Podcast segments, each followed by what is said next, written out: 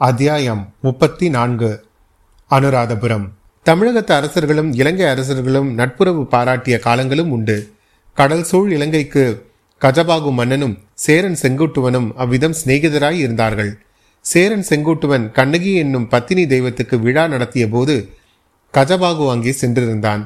அந்நாட்டில் நடந்த மற்ற திருவிழாக்களையும் கண்டு கழித்தான் பின்னர் ஒரு சமயம் சேரன் செங்குட்டுவன் இலங்கைக்கு வந்திருந்த போது கஜபாகு மன்னன் விழா நடத்தினான். தமிழகத்தின் தெய்வமாகிய சிவபெருமான் திருமால் கார்த்திகேயர் பத்தினி தெய்வம் ஆகிய நாலு தெய்வங்களுக்கும் ஒரே சமயத்தில் திருவிழா நடத்தினார்கள். இந்த விழாக்களில் மக்கள் அடைந்த குதூகலத்தை கண்டு பின்னர் ஆண்டுதோறும் அந்த விழாக்களை நடத்த தீர்மானித்தான். புத்தர் பெருமானுக்கு அவ்விழாவில் முதல் இடம் கொடுத்து மற்ற நாலு தெய்வங்களையும் பின்னால் வர செய்து விழா நடத்தினான். அன்று முதல் அந்த விழா இலங்கையில் நிலைத்து நின்று மிக மிகப்பெரிய திருவிழாவாக ஆண்டுதோறும் விடாமல் நடந்து வருகிறது. ஆனால் தெய்வங்களை எங்கும் காணவில்லையே என்றான் வல்லவரையன். ஒவ்வொரு யானை கூட்டத்திலும் நடுநாயகமாக வந்த யானை மீது வைத்திருந்த பெட்டியை பார்த்தீரா? பார்த்தேன். அந்த பெட்டிக்குள் தெய்வங்களை பூட்டி வைத்திருக்கிறார்களா? தப்பித்துக்கொண்டு தமிழகத்துக்கு போய்விடக்கூடாது என்று? அதை கேட்ட பொன்னியின் செல்வர் நகைத்துவிட்டு அப்படி இல்லை முதலில் வந்த யானை மீது இருந்த பெட்டிக்குள்ளே புத்த பெருமானுடைய பல் ஒன்றை பத்திரமாக பூட்டி வைத்திருக்கிறார்கள். புத்த சமயத்தினர் இந்நாட்டில் போற்றி காப்பாற்றும் செல்வங்களுக்கிடையே விலை மதிப்பற்ற செல்வம் அது. ஆகையால் அந்த மனித பொருளை அழகிய பெட்டியில் வைத்து யானை மீது ஏற்றி ஊர்வலமாய் எடுத்துச் சென்றார்கள் என்றார். பின்னால் வரும் பெட்டிகளுக்குள்ளே என்ன இருக்கிறது? என்று வந்தியத்தேவன் கேட்டான். சிவன் விஷ்ணு முருகன் கண்ணகி அவர்களின் பற்கள் கிடைக்கவில்லை. ஆகையால் அவற்றுக்கு பதிலாக அந்தந்த தேவாலயத்தின் தெய்வங்கள் அணியும் திரு ஆபரணங்களை அந்த பெட்டியில் பத்திரமாய் வைத்துக் கொண்டு போகிறார்கள் என்று இளவரசர் கூறினார். வந்தியத்தேவன் சிறிது சிந்தனையில் ஆழ்ந்துவிட்டு ஆஹா தங்களுக்கு பதிலாக பெரிய பழுவேட்டரையர் மட்டும் இங்கே படையெடுத்து வந்திருந்தாள் என்றான். அச்சமயத்தில் திருவிழா ஊர்வலத்தில் கடைசி பகுதி அந்த வீதி முடுக்கில் திரும்பிச் சென்றது. வாத்திய முழக்கம் ஜனங்களின் ஆரவாரம் இவற்றின் ஓசை குறைய தொடங்கியது. குறிப்பிட்ட நேரத்துக்கு இன்னும் ஒரு நாழிகைதான் மிச்சம் இருக்கிறது. வாருங்கள் போகலாம் என்று இளவரசர் மேடையிலிருந்து இறங்கினார். மூவரும் கீழே வீதிக்கு வந்தார்கள். ஊர்வலம் சென்றதற்கு நேர் எதிர்ப்பக்கம் நோக்கி நடந்தார்கள். நகர மக்கள் அனைவரும் பெராஹார திருவிழாவில் ஈடுபட்டிருந்தபடியால் இவர்கள் போன வீதிகளில் ஜன நடமாட்டமே இல்லை. சிறிது நேரத்துக்கெல்லாம் ஒரு விஸ்திரமான ஏரியின் கரைக்கு வந்து சேர்ந்தார்கள். அந்த ஏரியில் தண்ணீர் ததும்பி கரையில் அலைமோதி கொண்டிருந்தது. சந்திர கிரகணங்கள் அந்த அலையில் தவிழ்ந்து விளையாடி வெள்ளி அலைகளாக செய்து கொண்டிருந்தன. ஏரிக்கரையிலிருந்து கீழே இறங்கி சென்றார்கள். அவ்விடத்தில் செண்பக மலர்களின் நறுமணம் பரவி இருந்தது. இன்னும் பலவகை புஷ்பச் செடிகளில் வெள்ளை மலர்கள் கொத்து கொத்தாக பூத்து திகழ்ந்தன. ஆங்காங்கே சிறிய சிறிய செய்குன்றுகளும் படித்துறை தடாகங்களும் காணப்பட்டன. தடாகம் ஒன்றின் மேல் அமைந்திருந்த அத்தகைய சிங்க முகத்வாரத்திலிருந்து நீர் அருவி பொழிந்து கொண்டிருந்தது. அந்த தடாக கரை அருகில் நெருங்கிச் சென்று மூவரும் நின்றார்கள். அனுராதபுரத்துக்கு வெளியே சாலை ஓரத்தில் நின்ற புத்த சிலையின் தோற்றம் வந்தியத்தேவனுடைய மணக்கண் முன்னால் வந்தது. சிலையின் அடிபீடத்தில் வரிசையாக வைத்திருந்த தாமரை முட்டுகளை இளவரசர் எண்ணி பார்த்து பன்னிரண்டு என்று சொன்னார். அவை பன்னிரண்டு நாழிகை குறித்தன போலும். தாமரை மலர்களாய் இராமல் முட்டுகளாய் இருந்தபடியால் இரவை குறித்தன போலும் இந்த முட்டுக்களுக்கு அருகில் இருந்த சிங்கமுகத்து கிண்டியும் வந்தியத்தேவனுடைய நினைவில் இருந்தது அந்த பாத்திரம் இந்த சிங்கமுக அருவி விழும் தடாகத்தை குறிப்பிட்டது போலும். இதெல்லாம் சரிதான். ஆனால் இங்கு எதற்காக யார் இளவரசரை வர செய்திருக்கிறார்கள்? இதில் என்னென்னமோ அபாயங்கள் நேரிடமோ தெரியவில்லையே. ஆயுதம் ஒன்றும் கொண்டு வரக்கூடாது என்று இளவரசர் தடுத்ததன் கருத்து என்ன? ஒருவேளை இங்கு ஏதேனும் காதல் நிகழ்ச்சி நடைபெறப் போகிறதா? இந்த நினைவு வந்ததும் வந்தியத்தேவனுடைய உள்ளம் கொந்தளித்தது. அவனுடைய மனம் கடல் கடந்து பழையாறைக்கு பாய்ந்து சென்றது. இளைய பிராட்டியும் வானதி தேவியும் அவன் மணக்கண் முன் வந்து நின்றார்கள். இளவரசரின் வாயை பிடுங்கி பார்க்கலாம் என்று வந்தியத்தேவன் எண்ணினான்.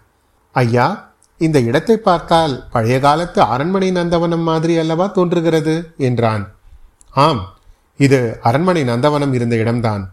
ஆயிரம் ஆண்டுகளுக்கு முன்னால் இந்த நந்தவனத்தையொட்டி துஷ்டகமனுவின் அரண்மனை இருந்தது.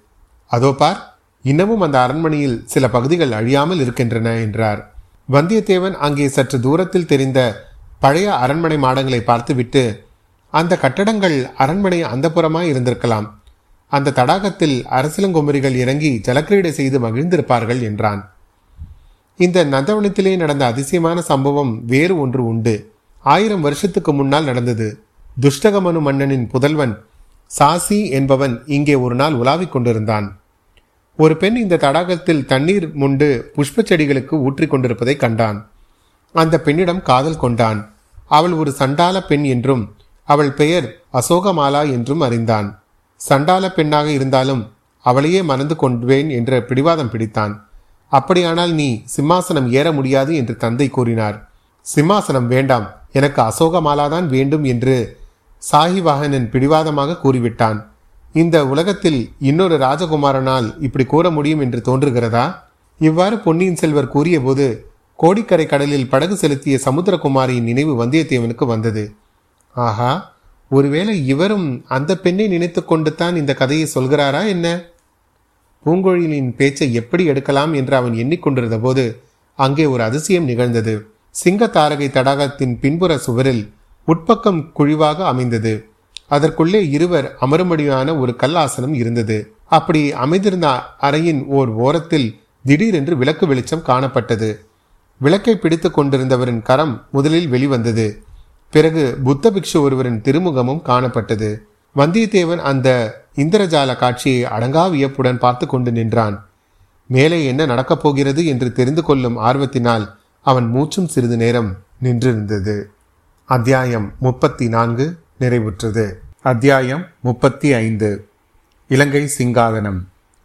பிக்ஷு கையில் பிடித்த தீபத்தின் வெளிச்சத்தில் சுற்றுமுற்றும் பார்த்தார். இளவரசரும் அவருடைய தோழர்களும் நிற்பதைக் கண்டு கொண்டார் போலும். மறுகணம் விளக்கும் வெளிச்சமும் மறைந்தன. சிறிது நேரத்துக்கெல்லாம் பிக்ஷு தடாகத்தின் படிக்கட்டுகளின் வழியாக நடந்து வருவது தெரிந்தது. இளவரசர் நிற்கும் இடத்திற்கு வந்தார். நிலா வெளிச்சத்தில் அவருடைய திருமுகத்தை ஏறிட்டு பார்த்தார். தேவப்பிரியா வருக வருக. தங்களை எதிர்நோக்கி வைத்துல்ய பிக்ஷு சங்கம் காத்திருக்கிறது. மகாதேரோ குருவும் விஜயம் செய்திருக்கிறார். குறிப்பிட்ட நேரம் தவறாது தாங்கள் வந்து சேர்ந்தது பற்றி என் உள்ளம் உவகை கொண்டு நன்றி செலுத்துகிறது என்றார். அடிகளே இந்த சிறுவனிடம் பல குறைகள் குடிக்கொண்டிருப்பதை அறிந்துள்ளேன். எனினும் வாக்கு தவறுவதில்லை என்ற ஒரு விரதத்தை அனுசரித்து வருகிறேன். அந்த விரதத்தில் என்றும் தவறியதில்லை என்றார் பொன்னியின் செல்வர். இன்று சூரியன் அஸ்தமிக்கும் நேரம் வரையில் தாங்கள் வந்து சேரவில்லை என்று அறிந்தேன். அதனால் சிறிது கவலை ஏற்பட்டது. முன்னதாக வந்திருந்தால் ஒருவேளை வாக்கை நிறைவேற்ற முடியாமல் போயிருக்கலாம். அதனாலேயே சமயத்திற்கு வந்து சேர்ந்தேன். ஆமாம். வானில் ஜோதிமயமாக ஒளிரும் கதிரவனை மறைத்து விடுவதற்கு பல மேகத்திரல்கள் சுற்றி வருகின்றன. நாங்களும் அறிந்துள்ளோம். ஆனால் அந்த மேகத்திரல்கள் எல்லாம் புத்த பகவானுடைய கருணை என்னும் பெருங்காற்றினால் சின்னாபின்னமாகி கலைந்துவிடும். போகட்டும். இதோ இவர்கள் யார்? தாங்கள் நன்கு அறிந்தவர்கள்தானா? தங்களின் பூர்ண நம்பிக்கைக்கு உரியவர்களா? கொடுத்த வாக்கை தவறாது நிறைவேற்றக்கூடியவர்களா? என்று பிக்ஷு கேட்டார். அடிகளே என்னுடைய கரங்கள் இரண்டையும் எப்படி நான் நம்புகிறேனோ அப்படியே இந்த நண்பர்களையும் நம்புகிறேன். எனினும் தங்களுக்கு விருப்பமில்லை என்றால் இவர்களை இங்கேயே விட்டுவிட்டு தங்களுடன் தனித்து வர சித்தமாய் இருக்கிறேன் என்றார் இளவரசர். இல்லை இல்லை. அவ்வளவு பெரிய பொறுப்பை ஏற்றுக்கொள்ள நான் சித்தமாயில்லை. தங்களை நான் அழைத்து போகும் இடம் மிக பத்திரமானதுதான். ஆயினும் நீண்ட வழியில் போக வேண்டும். எந்த தூணுக்கு பின்னால் என்ன அபாயம் மறைந்திருக்கும் என்று யார் சொல்ல முடியும்? இவர்கள் இருவரும் அவசியம் வரட்டும் என்றார் பிக்ஷு. இவற்றையெல்லாம் கேட்டுக்கொண்டிருந்த வந்தியத்தேவனுடைய உள்ளம் கொந்தளித்தது. முன்பின் அறியாத தன்னிடம் இளவரசர் இவ்வளவு பரிபூர்ண நம்பிக்கையை காட்டி மிக அந்தரங்கமான காரியத்துக்கு அழைத்து வந்ததை நினைத்து பூரிப்பு உண்டாயிற்று. இன்று இரவு ஏதோ முக்கியமான நிகழ்ச்சி நடைபெறப் போகிறது. எது என்னவாயிருக்கும் என்ற நினைவு மிக்க பரபரப்பை அளித்தது. பிக்ஷு முன்னால் சென்று வழிகாட்ட மற்றவர்கள் பின்தொடர்ந்து சென்றார்கள். தடாகத்தின் படிக்கட்டுகளின் வழியாக சென்று பின்புறத்து சுவரில் குடைந்து அமைந்திருந்த அறையில் புகுந்தார்கள். அதன் ஒரு பக்கம் சென்று இருட்டில் பிக்ஷு ஏதோ செய்தார். உடனே ஒரு வழி ஏற்பட்டது. உள்ளே வெளிச்சம் காணப்பட்டது. பிக்ஷு அங்கே வைத்திருந்த தீபத்தை கையில் ஏந்தி கொண்டார். மற்ற மூவரும் உள்ளே வந்ததும் வழியும் அடைப்பட்டது வெளியே தடாகத்தில் சிங்க முகத்திலிருந்து விழுந்த அருவியின் ஓசை மிக லேசாக கேட்டது. இல்லாவிட்டால் ஒரு கணத்துக்கு முன்னால் அப்படி தடாக கரையில் நின்று கொண்டிருந்தோம் என்பதையே அவர்களால் நம்ப முடியாமல் போயிருக்கும். குறுகலான சுரங்கப்பாதை வழியாக அவர்கள் சென்றார்கள். பாதை வளைந்து வளைந்து சென்றது. முடிவில்லாமல் சென்று கொண்டிருப்பதாக தோன்றியது. அவர்கள் காலடி சத்தமும் அதன் எதிரொலியும் பயங்கரத்தை உண்டாக்கின. வந்தியத்தேவனுக்கு நடுநடுவே இளவரசர் ஏமாந்து போய் ஏதோ ஒரு சூழ்ச்சியில் சிக்கிக் கொண்டாரோ என்ற ஐயம் உண்டாயிற்று. பாதை அகன்று அகன்று வந்து கடைசியில் ஒரு மண்டபம் தெரிந்தது. எப்பேற்பட்ட மண்டபம். பிக்ஷு கையில் பிடித்து வந்த தீபத்தில் சிறிய பகுதிதான் மங்களாக கண்ணுக்கு புலனாயிற்று. ஆயினும் அதன் தூண்கள் பளிங்கு கல்லினால் ஆன தூண்கள் என்பது தெரிந்தது. நாற்புறமும் புத்தர் சிலைகள் தரிசனம் தந்தன. நிற்கும் புத்தர்கள் படுத்திருக்கும் புத்தர்கள் போத நிலையில் அமர்ந்திருக்கும் புத்தர்கள் ஆசிர்வதிற்கும் புத்தர்கள் பிரார்த்தனை செய்யும் புத்தர்கள் இப்படி பல புத்த சிலைகள் தோன்றின. பளிங்கு மண்டபத்தை தாண்டி அப்பால் சென்றார்கள். மறுபடி ஒரு குறுகிய பாதை பின்னர் இன்னொரு மண்டபம். அதன் தூண்கள் தாமிர தகடுகளால் ஆனவை. ரத்தின சிவப்பு நிறம் பெற்று திகழ்ந்தன. அந்த மண்டபத்தின் மேற்கூரையிலும் செப்புத் தகடுகள் அவற்றில் பலவகை சித்திர வேலைப்பாடுகள் நாலாபுரமும் விதவிதமான புத்தர் சிலைகள் இம்மாதிரியே அபூர்வமான மஞ்சள் நிற மரத்தூண்களை உடைய மண்டபம் யானை தந்தங்களால் இழைத்த தூண்களை உடைய மண்டபம் பொன்னும் மணியும் இழைத்த தூண்களை கொண்ட மண்டபம் இவற்றையெல்லாம் கடந்து சென்றார்கள். அதிவேகமாக நடந்து சென்ற போதிலும் வந்தியத்தேவன் ஆங்காங்கே தூண்களை தொட்டு பார்த்து கொண்டே போனான். இளவரசர் அவற்றை சிறிதும் பொருட்படுத்தாது முன்னோக்கிய பார்வையுடன் சென்றது அவனுக்கு அளவில்லா வியப்பை அளித்தது. உலோக மண்டபங்களை எல்லாம் தாண்டி கடைசியில் சாதாரண கருங்கல் மண்டபம் ஒன்றுக்கு வந்து சேர்ந்தார்கள். ஆனால் விசாலமான அம்மண்டபத்தில் அபூர்வமான காட்சி தென்பட்டது. முந்தைய மண்டபங்களில் புத்தர் பெருமானின் சிலைகளை தவிர மனிதர் யாரும் இல்லை. இந்த கருங்கல் மண்டபத்தில் புத்த பிக்ஷுக்கள் பலர் கூடியிருந்தார்கள். அவர்களுடைய முகமண்டலங்கள் தேஜஸ் நிறைந்து திகழ்ந்தன. அவர்களுக்கு மத்தியில் மகாதேரோ குரு நடுநாயகமாக ஒரு பீடத்தில் அவிற்றிருந்தார். அவருக்கு எதிரே நவரத்தின கசிதமாக ஒரு தங்க சிங்காதனம் காணப்பட்டது. அதன் அருகில் ஒரு பீடத்தின் மேல் மணிமகுடம் ஒன்றும் உடைவாலும் செங்கோலும் இருந்தன. மண்டபத்தில் நாலாபுரமும் தீபங்கள் எரிந்தன. தீப சுடரின் ஒளியில் தங்க சிங்காதனமும் மணிமகுடமும் உடைவாலும் ஜொலித்து திகழ்ந்தன. இளவரசர் முதலியோர் அந்த மண்டபத்துக்குள் நுழைந்ததும் பிக்ஷுக்கள் அனைவரும் எழுந்து நின்று புத்தர் வாழ்க தர்மம் வாழ்க சங்கம் வாழ்க என்று கோஷித்தார்கள். இளவரசர் மகாதேரோ குருவின் சமீபம் வந்து வணங்கி நின்றார். பிக்ஷுக்களின் அத்தியட்சிகர் சிங்காதனத்துக்கு அருகில் கிடந்த ஒரு சாதாரண பீடத்தை சுட்டிக்காட்டி அதில் அமரும்படி இளவரசரை வேண்டினார். மகாகுருவே இச்சிறுவனுக்கு முன்னால் பிராயத்திலும் தர்மத்திலும் மூத்தவர்களாலிய தாங்கள் அமர வேண்டும் என்று வேண்டினார் இளவரசர். அத்தியட்சக மகாகுரு தமது பீடத்தில் அமர்ந்ததும் இளவரசனும் தமக்கென்று குறிப்பிட்ட ஆசனத்தில் பணிவுடன் உட்கார்ந்தார். தேவர்களின் அன்புக்குரிய இளவரசரே தங்கள் வருகையினால் இந்த மகாபோதி சங்கம் மிக்க மகிழ்ச்சி அடைந்திருக்கிறது. நாங்கள் குறிப்பிட்ட நிபந்தனைகளையெல்லாம் ஒப்புக்கொண்டு பல சிரமங்களுக்கு உட்பட்டு வந்திருக்கிறீர்கள். புத்த பகவானுடைய கருணை தங்களிடம் பூரணமாக இருப்பதற்கு வேறு அத்தாட்சி தேவையில்லை. இவ்விதம் பாலி பாஷையில் பெரிய குரு கூற இளவரசரை அழைத்து வந்த பிக்ஷு தமிழில் மொழிபெயர்த்து சொன்னார். மற்ற பிக்ஷுக்கள் சாது சாது என்று கோஷித்து தங்கள் சந்தோஷத்தை வெளியிட்டார்கள். மகாதேரோ மேலும் கூறலுற்றார். இலங்கை தீவுக்கு புத்த தர்மத்தை அனுப்பிய பாரத வருஷத்துக்கு நாங்கள் பெரிதும் கடமைப்பட்டிருக்கிறோம். ஆனால் ஆதி நாளிலிருந்து உங்கள் நாட்டிலிருந்து படையெடுத்து வந்த சோழர்கள் பாண்டியர்கள் மலையாளத்தார் கலிங்கத்தார் எல்லோரும் இங்கே பல அட்டூழியங்களை செய்ததுண்டு. புத்த பிக்ஷுக்களின் மடாலயங்களையும் குருகுலங்களையும் அவர்கள் இடித்து தள்ளி தேவர்களின் சாபத்துக்கு ஆளானார்கள். உங்கள் நாட்டவரை சொல்வானேன் இந்த நாட்டின் மன்னர்களே அத்தகைய கோர கிருதயங்களை செய்திருக்கிறார்கள். புத்த சங்கத்தில் பிரிவினையை ஏற்படுத்தினார்கள். தங்களுடைய தீய செயல்களை எதிர்த்த பிக்ஷுக்களின் விகாரங்களை இடித்தார்கள்.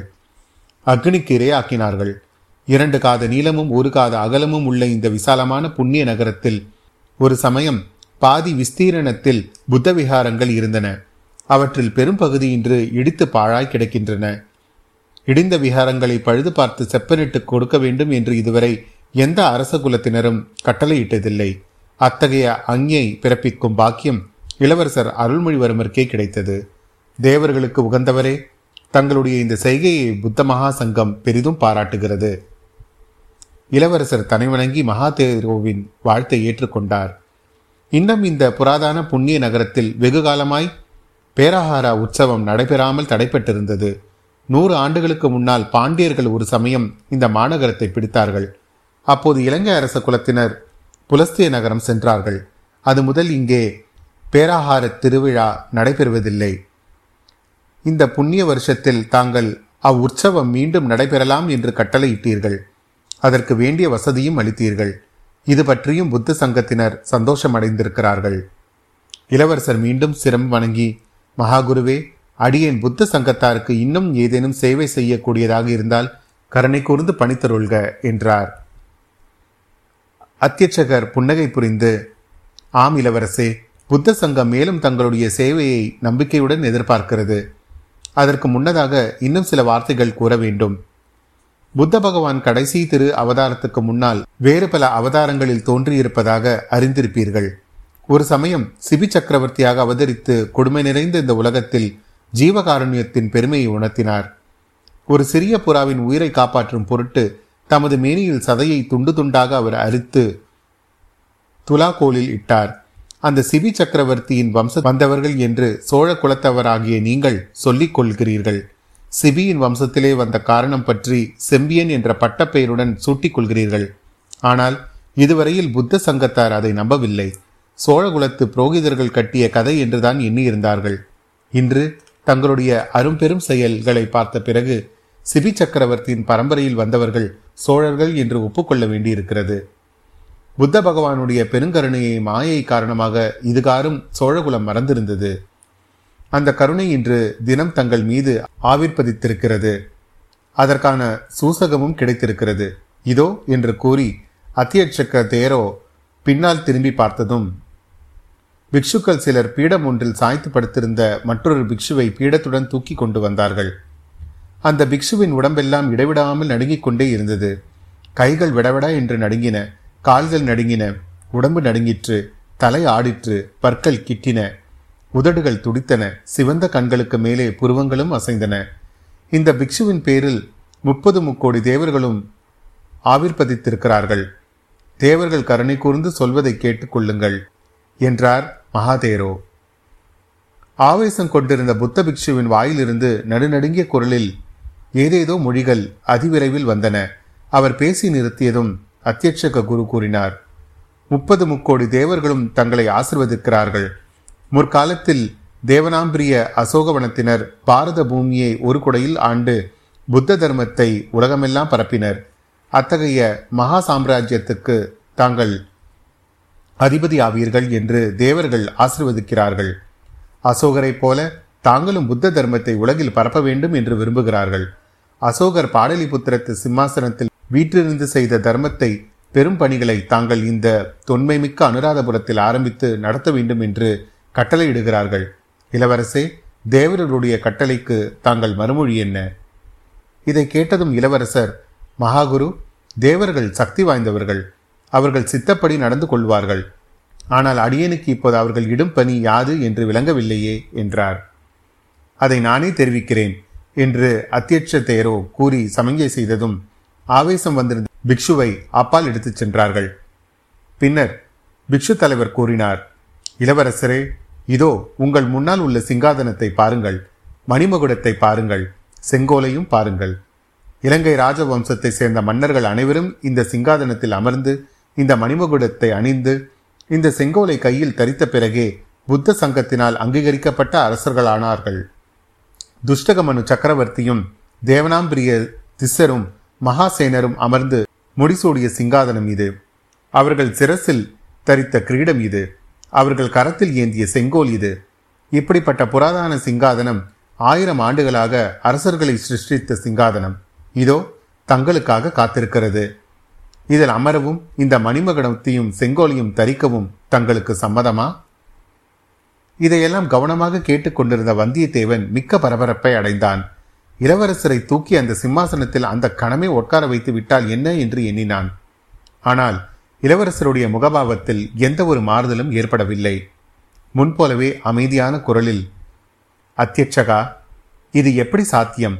இந்த சிங்காதனத்தில் ஏறி முடிசூட மகிந்த மன்னர் இன்னும் ஜீவிய வத்தராக இருக்கிறார். அவர் இருக்கும் இடம் தெரியாவிட்டாலும் என்று கூறி நிறுத்தினார். இளவரசே இலங்கை ராஜவம்சம் மாற வேண்டும் என்பது தேவர்களின் கட்டளை. அது நடந்தே தீரும்.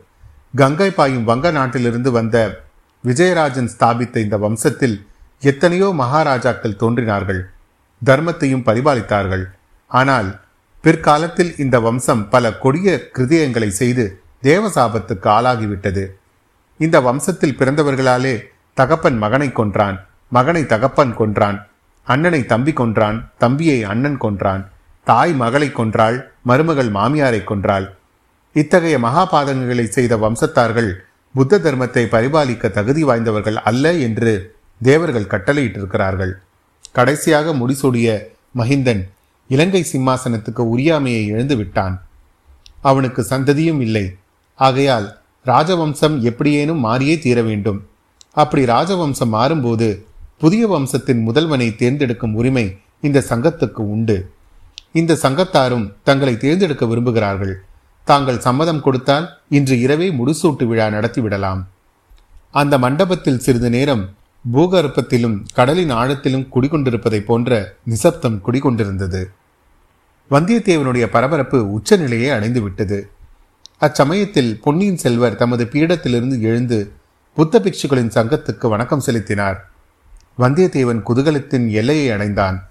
இளவரசர் சிம்மாசனத்தில் அமர்ந்ததும் மணிமுகத்தை எடுத்து தானே சூட்டிவிடலாம் என்று ஆத்திரப்பட்டான். இளவரசர் கூறினார் மகான்களே நமஸ்கரிக்கிறேன். இந்த சிறுவனிடம் எல்லையில்லா அன்பும் நம்பிக்கையும் வைத்து இந்த புராதான சிங்காதனத்தை அளிக்க முன்வந்த உங்கள் பெருந்தன்மையை போற்றி வணங்குகிறேன். ஆனால் தாங்கள் இப்போது இடும் பணி என் சக்திக்கு அப்பாற்பட்டது. நான் சோழ நாட்டில் பிறந்து வளர்ந்தவன். அந்த நாட்டு நிலங்கள் தந்த உணவும் நதிகள் அளித்த நீரும் இந்த உடலை ஆக்கின. என் தந்தை சுந்தர சோழ சக்கரவர்த்தியின் கட்டளைக்கு உட்பட்டு இங்கே வந்தேன். அவருடைய விருப்பத்தை அறியாமல் எதுவும் என்னால் செயல இயலாது. பிக்ஷு குறுக்கிட்டு கூறினார் இளவரசே தங்கள் தந்தை சுந்தர சோழர் இன்று சுதந்திரமின்றி சிறையில் இருப்பது போல் இருப்பதை நீர் அறியீரா? ஆம் என் தந்தை நோய்வாய்ப்பட்டு படுத்த படுக்கையில் இருக்கிறார். கால்களின் சுவாதீனத்தை இழந்திருக்கிறார். ஆயினும் அவருடைய பெயரால் அவரிடம் அதிகாரம் பெற்று சோழ நாட்டை ஆளுவோரின் கட்டளைக்கு நான் உட்பட்டவன். அவர்களுடைய கட்டளையின்றி நான் இந்த சிங்காதனத்தை ஏற்றுக்கொண்டால் தேச துரோகியும் ராஜ துரோகியும் ஆவேன். அவ்வாறு தாங்கள் கருதுவதாய் இருந்தால் தஞ்சாவூருக்கு தூது கோஷ்டி ஒன்றை அனுப்ப சித்தமாயிருக்கிறோம். தங்கள் தந்தையார் புத்த தர்மத்தில் மிக பற்றுக்கொண்டவர் எங்கள் வேண்டுகோளை நிராகரிக்க மாட்டார். இந்த நாட்டின் பிரஜைகள் இருக்கிறார்கள். அவர்களுடைய சம்மதமின்றி ராஜ்யத்தை விநியோகிக்க யாருக்கு உரிமை உண்டு? தங்களை அரசராக பெறுவதை பிறக்கரிய பெயராக இந்நாட்டு பிரஜைகள் கருதுவார்கள். எல்லோரும் சம்மதிக்கலாம் மகிழ்ச்சியும் அடையலாம். இந்த உலகில் வேறு யாருடைய விருப்பத்தை காட்டிலும் நான் அதிகமாக மதிப்பது என் தமக்கையாரின் விருப்பத்தையே. என் அன்னை என்னை பெற்றாள் பொன்னி நதி என் உயிரை காப்பாற்றி அளித்தாள். ஆனால் என் தமக்கை என் அறிவை வளர்த்து அகக்கண்ணை திறந்தவர். அப்படிப்பட்டவருடைய விருப்பத்தை காட்டிலும் என் உள்ளத்தில் உள்ள ஒரு குரலின் கட்டளையே எனக்கு மேலானது. மகாபுருஷர்களே தாங்கள் இச்சிறுவனுக்கு மனமுவந்து அளிக்கும் மகாபாகியத்தை ஏற்றுக்கொள்ளும்படி என் உள்ள குரல் எனக்கு சொல்லவில்லை. தயவு செய்து இச்சிறுவனை மன்னித்து அருளுங்கள். மறுபடியும் அந்த மகா சபையில் சிறிது நேரம் மௌனம் குடிகொண்டிருந்தது. வந்தியத்தேவனுடைய நாடி நரம்புகள் படபடவென்று துடித்த சத்தம் அவன் காதில் மட்டும் விழுந்தது. சற்று பொறுத்து பிக்ஷு சங்கத்தின் அத்தியட்சகர் கூறினார் இளவரசே தாங்கள் கூறிய மறுமொழி எனக்கு அதிக வியப்பை அளிக்கவில்லை. ஒருவாறு எதிர்பார்த்தேன். இதனாலேயே இந்த இலங்கை சிங்காதனத்தில் ஏற எவரிலும் அதிக தகுதி வாய்ந்தவர் தாங்கள் என்று ஏற்படுகிறது. தர்ம சூஷ்மத்தை உணர்ந்த எங்களுக்கு இதை பற்றி சிறிதும் சந்தேகம் கிடையாது. ஆனால் தங்களை வற்புறுத்தவும் விரும்பவில்லை. யோசிப்பதற்கு அவகாசம் கொடுக்கிறோம். ஓர் ஆண்டுக்கு பிறகு இதே மாதிரி ஒரு நாள் தங்களுக்கு சொல்லி அனுப்புகிறோம். அப்போது வந்து தங்கள் முடிவான கருத்தை தெரிவிப்பீராக. ஒரு விஷயம் மட்டும் நினைவிருக்கட்டும். இந்த புராதன அனுராதபுரத்தில் பல புத்த விகாரங்கள் மூர்க்கமாக யுத்த கொடுமைகளில் பாழாய் போயிருந்தன. ஆனால் இந்த மகாபோதி விகாரத்துக்கு மட்டும் எவ்வித சேதமும் இதுவரை ஏற்படவில்லை. ஏனெனில் இது பூமிக்கு கீழ் குடைந்து அமைந்த விகாரம். இங்கே வரும் வழி இவ்விடத்தில் தற்சமயம் கூடியிருக்கும் புத்த சங்க தலைவர்களுக்கு மட்டுமே தெரியும். எங்களில் ஒருவர் வழிகாட்டாமல் இங்கே யாரும் வர முடியாது. இலங்கை மன்னர்கள் தங்கள் வாழ்க்கையில் ஒரு தடவை புத்த சங்கத்தினரால் முடிசூட்டிக் கொள்வதற்கு மட்டுமே இங்கு அழைக்கப்படுவார்கள். அத்தகைய புனிதமான ரகசிய பாதையுள்ள விகாரம் இது. இங்கே தாங்கள் வந்து போனது இங்கே நடந்த எதையும் பற்றியும் வெளியில் யாருக்கும் சொல்லக்கூடாது. தங்களுடைய நண்பர்களும் சொல்லக்கூடாது. சொன்னால் மிக கொடுமையான தேவ சாபத்துக்கு உள்ளாகும்படி நேரிடும். அத்தியட்சக சாபத்துக்கு தேவையில்லை. வெளியில் யாருக்கும் சொல்வதில்லை என்று வாக்கு கொடுத்து விட்டுத்தான் இங்கே என் நண்பர்களையும் அழைத்து கொண்டு வந்தேன். கொடுத்த வாக்கை ஒரு நாளும் மீறமாட்டேன் என்றார் பொன்னியின் செல்வர்.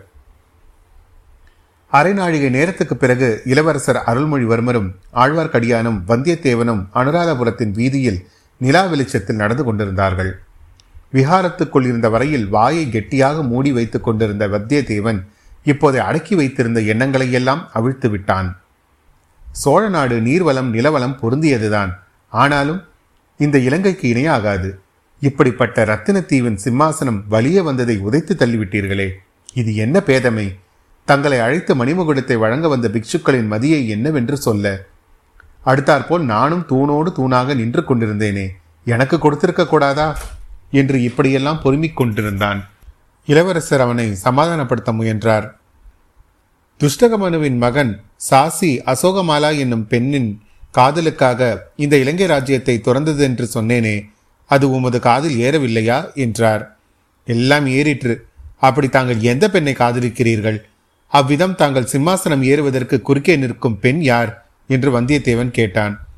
ஒரு பெண் அல்ல இரண்டு பெண்கள். சத்தியம் தர்மம் என்னும் இரு பெண்களை நான் காதலிக்கிறேன். அவர்களுக்காகவே இலங்கை மணிமகுடத்தை வேண்டாம் என்றேன். இளவரசரே தங்களை பார்த்தால் இளம் பிராயத்தினராக காணப்படுகிறது. பேச்சோ வயதான கிழவரை போல் பேசுகிறீர்கள். நம்மில் யார் வயதானவர் யாருடைய பிராயம் முடியப் போகிறது என்பது யாருக்கு தெரியும்? இப்படி இவர்கள் பேசிய போது வீதியின் ஓரமாக ஒரு பழைய மாளிகையின் சமீபம் போய்க் கொண்டிருந்தார்கள். வீதிக்கு எதிர்ப்புறத்தில் யாரோ கையை தட்டும் சப்தம் கேட்டது. சப்தம் கேட்ட இடத்தில் ஒரு உருவம் நின்று கொண்டிருந்தது. இப்படி வாருங்கள் என்று கூறி இளவரசர் அந்த உருவத்தை நோக்கி வீதியை கடந்து போனார். மற்றவர்களும் தொடர்ந்து போனார்கள். அவர்கள் பாதி வீதியை கடந்து கொண்டிருக்கும் போது பின்னால் பெரிய தடபுடல் சத்தம் கேட்டது. திரும்பி பார்த்தார்கள். அவர்கள் எந்த வீட்டின் ஓரமாக போய்க் கொண்டிருந்தார்களோ அதன் மேல் மாடத்தின் முகப்பு இடிந்து விழுந்து கொண்டிருந்தது. அவர்கள் அங்கேயே வீதியை கடக்க திரும்பியிராவிட்டால் அவர்கள் தலைமேலேயே விழுந்து கொன்றிருக்கும். ஒரு கண நேர வித்தியாசத்தின் மூன்று உயிர்கள் பிழைத்தன. அதுவும் எப்பேற்பட்ட உயிர்கள்? நம்மில் யாருக்கு பிராயம் முடியப் போகிறது என்று யாருக்கு தெரியும் என்று பொன்னியின் செல்வன் கூறியது எவ்வளவு உண்மையான வார்த்தை. இப்படி எண்ணி வந்தியத்தேவன் நடுவீதியில் நின்று பார்த்து கொண்டிருக்க இருவரும் அப்பால் சென்றார்கள். வந்தியத்தேவன் அவர்களை மறுபடி அணுகிய போது அங்கே நின்ற உருவம் நிலா வெளிச்சத்தில் நன்கு தெரிந்தது. கண்முன்னே காண்பதை நம்புவதா இல்லையா என்ற சந்தேகம் அச்சமயம் அவனுக்கு உண்டாயிற்று.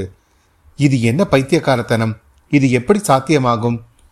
தஞ்சையிலே பழுவேட்டரையரின் அரண்மனையில் பார்த்த நந்தினி இங்கே இந்த அனுராதபுரத்து வீதிக்கு எப்படி வந்திருக்க முடியும்? நள்ளிரவில் இங்கே வந்து எதற்காக நிற்க வேண்டும்? மறுகணம் அந்த உருவம் மாயமாய் மறைந்தது. மற்ற இருவர் மட்டும் நின்றார்கள்.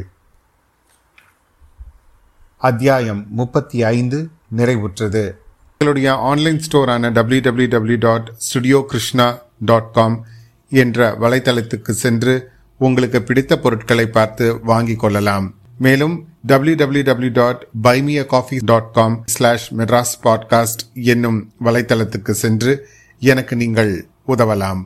மீண்டும் உங்களை அடுத்த அத்தியாயத்தில் சந்திக்கும் வரை உங்களிடமிருந்து விடைபெறுவது உங்கள் அசோக். நன்றி வணக்கம்.